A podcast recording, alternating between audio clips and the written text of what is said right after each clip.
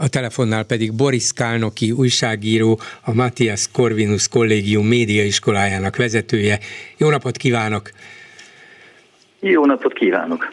És abból az alkalomból beszélgetünk, hogy az MCC, vagyis a kollégium tartott egy nemzetközi média konferenciát, és ennek hát még annál is nagyobb visszhangja lett, mint amekkorát gondolom reméltek eredetileg, mert meghívtak ide külföldi előadókat és újságírókat, de arra nem számítottak szerintem, hogy Hát füstje is lesz, meg lángja is mindannak, ami, ha nem is a konferencián, de utána elhangzott Orbán Viktor dolgozószobájában, vagy hivatali szobájában 15 meghívott külföldi újságíró jelenlétében.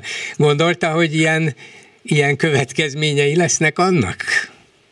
Egyáltalán nem. Először is nem dolgozószoba, hanem egy, egy konferencia szoba volt. Uh-huh nem újságírók voltak, hanem a konferenciának egyes résztvevői, köztük professzorok, egyetemi tanárok, úgyhogy nem, nem volt Értem. ilyen klasszikus újságírói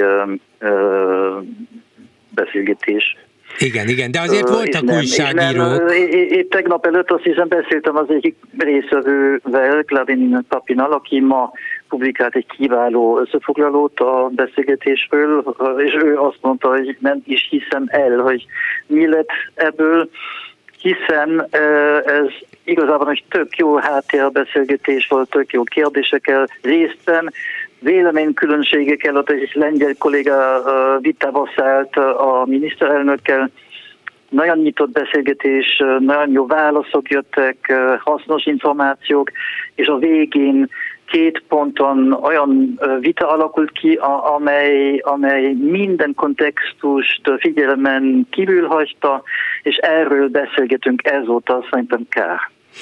E, melyik volt ez a vitapont, hogy maradjunk vagy maradnánk-e az Európai Unió tagjai?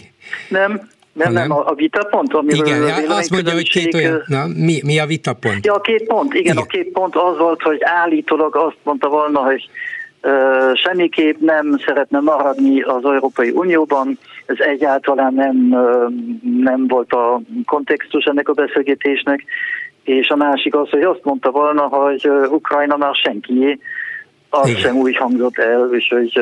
Igen, igen, erre, erre ön adott egy magyarázatot, hogy, egy igen, hogy, hogy Orbán Viktor talán nem egészen szabatosan fejezte ki magát angolul, és no man's landnek nem, nem nevezte. Is az, nem is az, hanem én szerintem pontosan fejezte ki magát, viszont ha rossz akarattal próbálunk más fényben festeni a szavait, akkor ez a kifejezés, ezt lehetett lehetett hmm. valahogy ferdíteni, de amit akar mond, szóval a kontextus én szerintem inkább a, a, a wasteland kifejezést Igen, értem, értem, értem. lehetett volna használni, és akkor nem lett volna ferdíthető, de mindegy, amit használt, az egyébként én szerintem pontos volt. Igen, igen, de hát ki, ki értette ezt félre rossz akarattal, hiszen azok, akik ott voltak a konferenciateremben, én se dolgozószában, szobában sem konferenciateremben nem voltam, azok nem, biztos, hogy szimpátiával figyelték és hallgatták Igen, őt. igen, igen. Na, azért ott, ott voltak a vendégek, mert meg lettek hívva, ez így már mindent mond, nem, nem a, a legradikálisabb ellenféleit hívta oda, de mm, tehát az egyik Igen, téma Igen. ugye... Ö, Tehát az egyik téma az a háború hogy volt. Az ukrán kormány reagált rá, úgy lett Aha, értem, igen. botrány erről, vagy ebből, hogy mit mondott az ukrán háborúról, és azt tudni kell, hogy bármit mond egy kormány egy másik kormányról, ennek az alapja egy kidolgozott kommunikációs stratégia, ez egy átgondolt dolog, és Ukrajnában az ukrán kormánynál a stratégia Magyarországgal szemben az, hogy semmi jót nem mondhatunk Magyarországról semmilyen tekintetben egészen addig, amíg nem ö, ö, állnak át a, más, a másik vonalra, és fegyvereket küldik nekünk. De hát a másik, így, vo- másik vonal... Ebben a kontextusban szerintem használtak, szándék stratégiai megfontolásból használtak ezeket a részeket, hogy, hogy ezt más fényben értsük. Na de ez mi tényleg nem a másik oldalon állunk, vagyis nem az Európai Unió és a NATO oldalán, bár megszavazunk bizonyos támogatásokat, de hát egyrészt fegyvereket valóban nem adunk, de ebben is kilógunk a sorból, és a másik pedig az, hogy szavakban meg gyakorlatilag nem vagyunk ott Ukrajna mellett, legfőjebb csak formálisan, hogy hát igen, ők az agresszió áldozatai, és humanitárius támogatást adunk. Na de, és itt Orbán kifejtette ebben a beszélgetésben is, hogy nem látom, hogy a nyugat a győztes oldalon lenne, nem látom, hogy Ukrajna meg tudná nyerni ezt a háborút.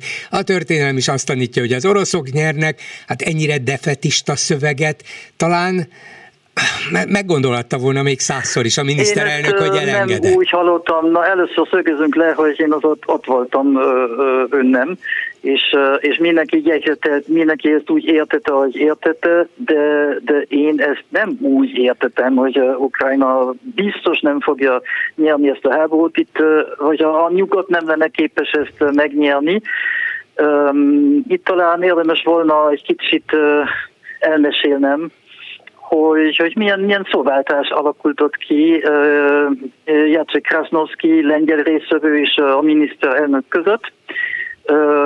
Tudjuk, hogy az a nagy kormánynak az álláspontja, hogy minél hamarabb kellene egy fegyverszünet. Erre Krasnowski úr azt felelte, de miniszterelnök úr, egy fegyverszünet, ez csak egy szünet lenne egy újabb háború előtt, nem lenne célszerűbb most a döntést keresni valahogy a csatatéren.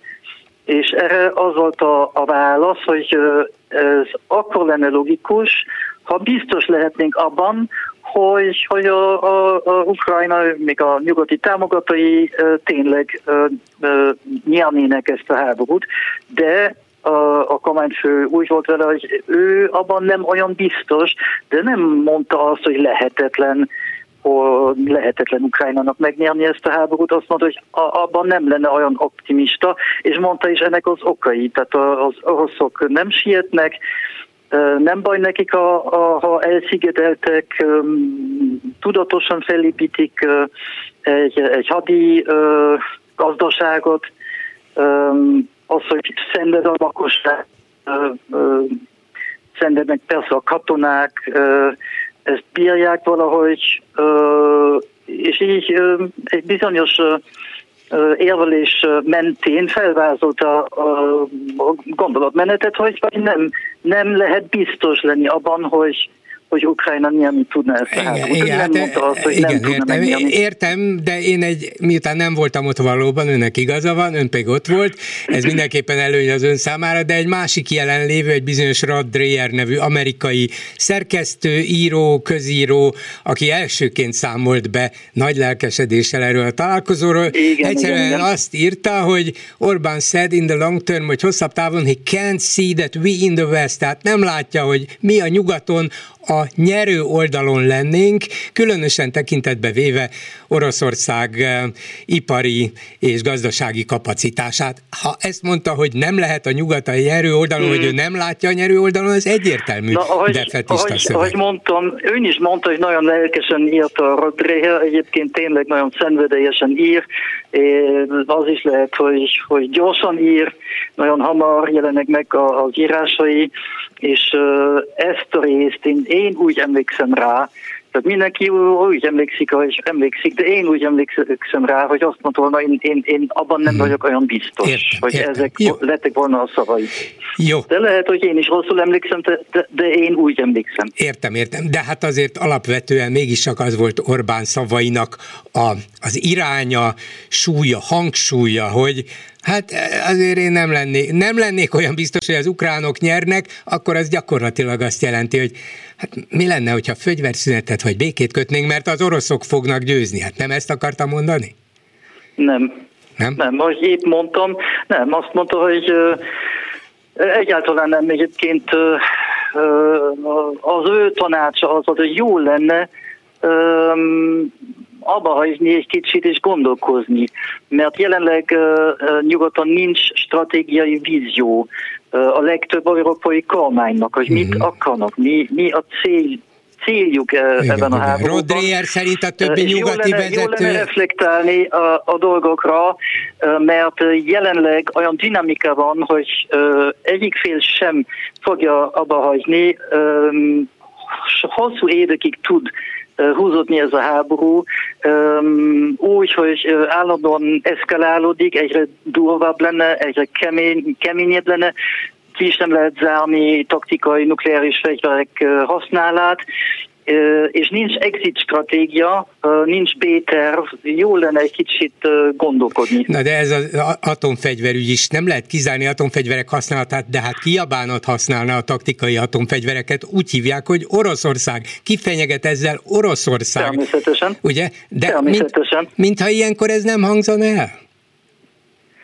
És milyen de alapon használna? Mi az, hogy, de miért ő nem volt ott, én nem. ott voltam. Persze, hogy, hogy teljesen világosan kimondta, hogy Oroszország tehát nem lehet kizárni, hogy Oroszország használná taktikai nukleáris fegyvereket, ha olyan helyzet alakul tehát ki, akkor hogy, a nyugat tegye hogy, föl a kezét. Állnak. Igen, tehát hogy? a nyugat tegye föl a kezét, mert Oroszországnak atomfegyverei vannak, adjuk meg magunkat, hiszen ezek még én, képesek én nem arra, fogom hogy... most vitatkozni önnel, én azért vagyok itt, hogy Elmondja, én hogy mi volt rendelkezésre álljak, hogy ott mi hangzott igen, el. Igen, igen, jó, hogy akkor ön erről mit ezzel. gondol, az az ön dolga. Így van, így van, jó.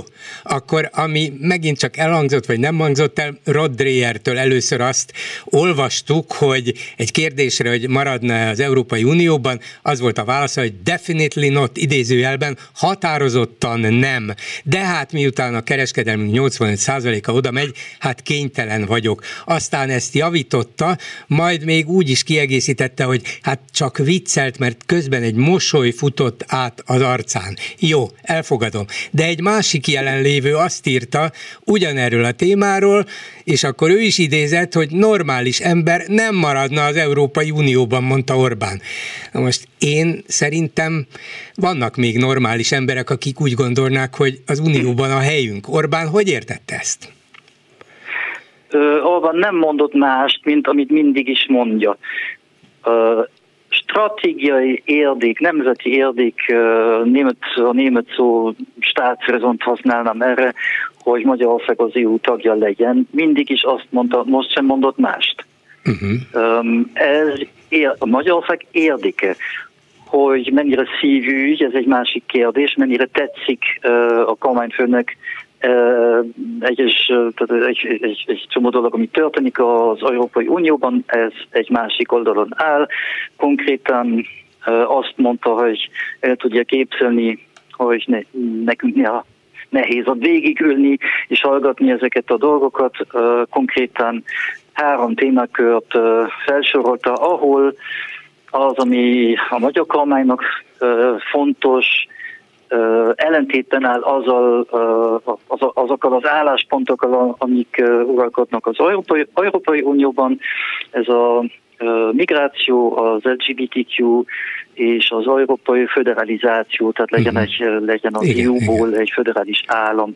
Ebben a három kérdésben teljesen ellentétes álláspontok vannak a magyar kormánynak és az európai intézményeknek ezeket így mondta, de abból nem következik az, hogy kilépjünk az EU-ból. EU-ból hanem változtatni kellene azon belülről részletesen felvázolta bizonyos terveit, hogy más pártokkal összeműködve, hogy lehetne változtatni Igen. ezeken a dolgokon. De az, hogy elhagyni az EU-t, egyáltalán nem eset erről szó.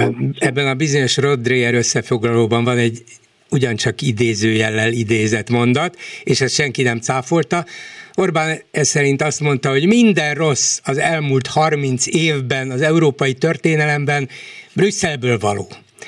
Hát ha valaki ezt mondja, akkor nem értem, hogy hogy dolgozhatott azon saját személyében is, hogy Magyarország csatlakozzék az Európai Unióhoz, már pedig Orbán ezt tette 2002-ig legalább. Ezt mondta valóban, hát, hogy minden rossz 30 éve? Tényleg a kontextus a lényeg, ha elfogadja tőlem, akkor én szerintem az az EU, ami ma, ma van, nagyon különbözik attól, a, amiben be, beléptünk, úgyhogy le, le, lehet sajnálni ezek bizonyos folyamatokat, én ezt megértem.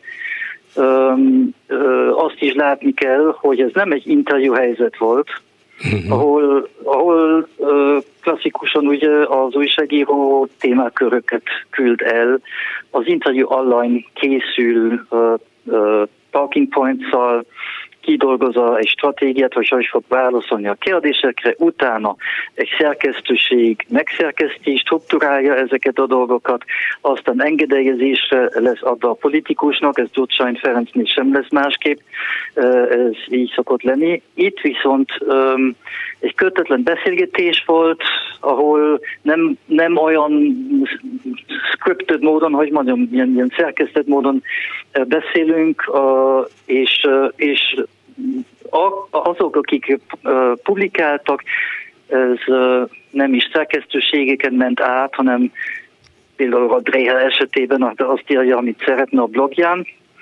és így ennek a tehát ennek a, a stratégiája, a narratívája az ez, ez nem ugyanaz, mint egy interjú. Igen, értem, értem, értem. És Jó. nem szabad beleolvasni olyan szándékokat, mint egy, egy klasszikus interjúnál. Értem, értem, értem. Akkor volt egy nyilvánosan elhangzott beszéd is, azt a másik Orbán, Orbán Balázs, a miniszterelnök politikai igazgatója tartotta a nemzetközi konferencián, és ott Orbán Balázs azt mondta, idézőjel, a média stratégiai ágazat egy szuverenitási kérdés, mert aki uralja egy adott ország médiáját, az uralja annak az országnak a gondolkodását, és azon keresztül az országot. Ön, mint aki évtizedekig a nyugat-európai világban, sajtóban dolgozott, érzi ennek a hát elég döbbenetes üzenetét. Én, aki, aki itt Magyarországon dolgoztam, és most is itt dolgozom még szerencsére, én ezt egészen katasztrofálisnak tartom, de lehet, hogy megint más volt a kontextus, úgyhogy öné a szó. Valóban, ezt azért szögezünk le, hogy itt egyáltalán nem arról volt szó, hogy, tehát én vélem ezt kiolvasni a, a, az ön mondatából, hogy itt a média szabadság veszélyben van, a politika uralkodjon a, a, a sajtó fölött, ugye, hanem a, a, a szólásszabadság, a sajtószabadság, a média pluralizmus, ez mind, mind fontos. Én biztos vagyok benne, hogy Orbán Balázs ezt nem látja másképp. Um, így reflektál egy társadalom az állapotáról a sajton keresztül, uh, amiről ő beszélt, um, ez uh, az volt, hogy nem lehet semmilyen államnak az érdekében, semmilyen társadalomnak az érdekében, ha a, a sajtópiacnak a döntő többsége külföldi cég kezében, cégek kezében van. Ezt illusztrálta két frappáns példával. Az egyik az volt, Amerikában nem örülnének neki, ha orosz médiacégek felvásárolnának az amerikai médiapiacnak a két hámadát. Szerintem ezt nem is kell megmagyarázni, ezt ön is érti. A másik érdekesebb volt, kicsit elgondolkoztam azon, hogy a németek sem örülnének neki talán, ha a médiapiacnak a döntő többsége francia cégek kezében lenne, vagy fordítva, ha a francia médiapiac német kezében lenne, németországi cégek kezében lenne, azon elgondolkodtam, de uh, igazából van benne igazság, mert uh, meggyőződésem szerint uh, mi mindannyian, ön is, én is, uh, a médiatulajdonos, a szerkesztő, uh, mi a társadalmunknak a része vagyunk, mindannyian érzünk, van egy érzésünk arról, hogy mi áll a, országunk, társadalmunk érdekében, és, és ez hat bennünk. Mm, azt jelenti a francia-német példánál például, a, a franciák úgy látják Európát, hogy na, a németek fizessenek, a franciák irányítsanak az Európai Uniót. Nagyjából úgy néz ki. A németek még úgy vannak vele, hogy a franciák dolgozanak többet, költsenek kevésebbet, és, és ezek a nézetek, ha, ha egy e, e, ezek, ezek tükrözve lennének a, a mindenkori médiában, ha német a tulajdonos Franciaországban, francia tulajdonos Németországban. Egyébként ezt nem hiszem, hanem tudom saját tapasztalatomból, hogy a tulajdonos igenis beavatkozik a, abba, hogy milyen hangnemben tudósít a médiuma. Itt Magyarországon is történt, de Szerbiában is történt, hogy német tulajdonos beavatkozott a a médium uh, tudósításába. Uh, még szerencsé, hogy a magyar tulajdonos nem adott, adott hogy milyen hangnemben kellene Igen. tudósítani a politikát. Még az a szerencse, hogy Magyarországon a magyar tulajdonos legyen az a kormány, az állam, vagy a kormány közeli nem, nem, nem, nem média tulajdonosok nem Itt szólnak a klubrádió be. például, a klubrádió magyar tulajdonban van, legalább remélem.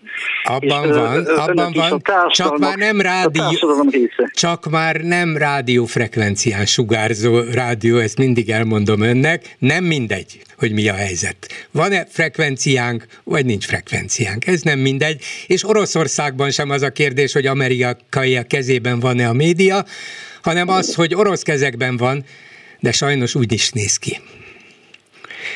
Úgyhogy azt hiszem, hogy az a mondat, vagy az a mondatrész, hogy aki uralja egy adott ország médiáját, uralja a gondolkodást és az országot is, sajnos igaz lehet akkor is, hogyha nem egy másik ország tulajdonosainak kezében van a média, hanem az adott ország kormánya, hatalma kezében, nem? Hát e, erre mit mondjuk, kedves bolgár úr? Hát ha egy, egy csendes igent mond, szerint, akkor jó. Ha lenne itt egy, egy gyorsány kormány, és kellene ott egy propaganda miniszter, akkor önben találna egy kiváló jelöltet. Nem kell propaganda. Én azt mondom, hogy propaganda miniszter nem kell. Az, hogy a kontextus sosem érdekel önt, hanem, hanem a bizonyos mondatokat lovagolja, próbálja ezeket kihasználni, hogy, hogy a minél rosszabb fényben mutassa a a kormányt is, ez az ön stratégiai uh, szándéka. Ne, De nem baj, így is a Klubrádió a magyar társadalomnak a része, és uh, ott van a helye. Köszönöm szépen, hogy rendelkezésünkre állt Boris Kálnoki, a Matthias Corvinus Kollégium média iskolájának vezetője. Viszont hallásra! Köszönöm.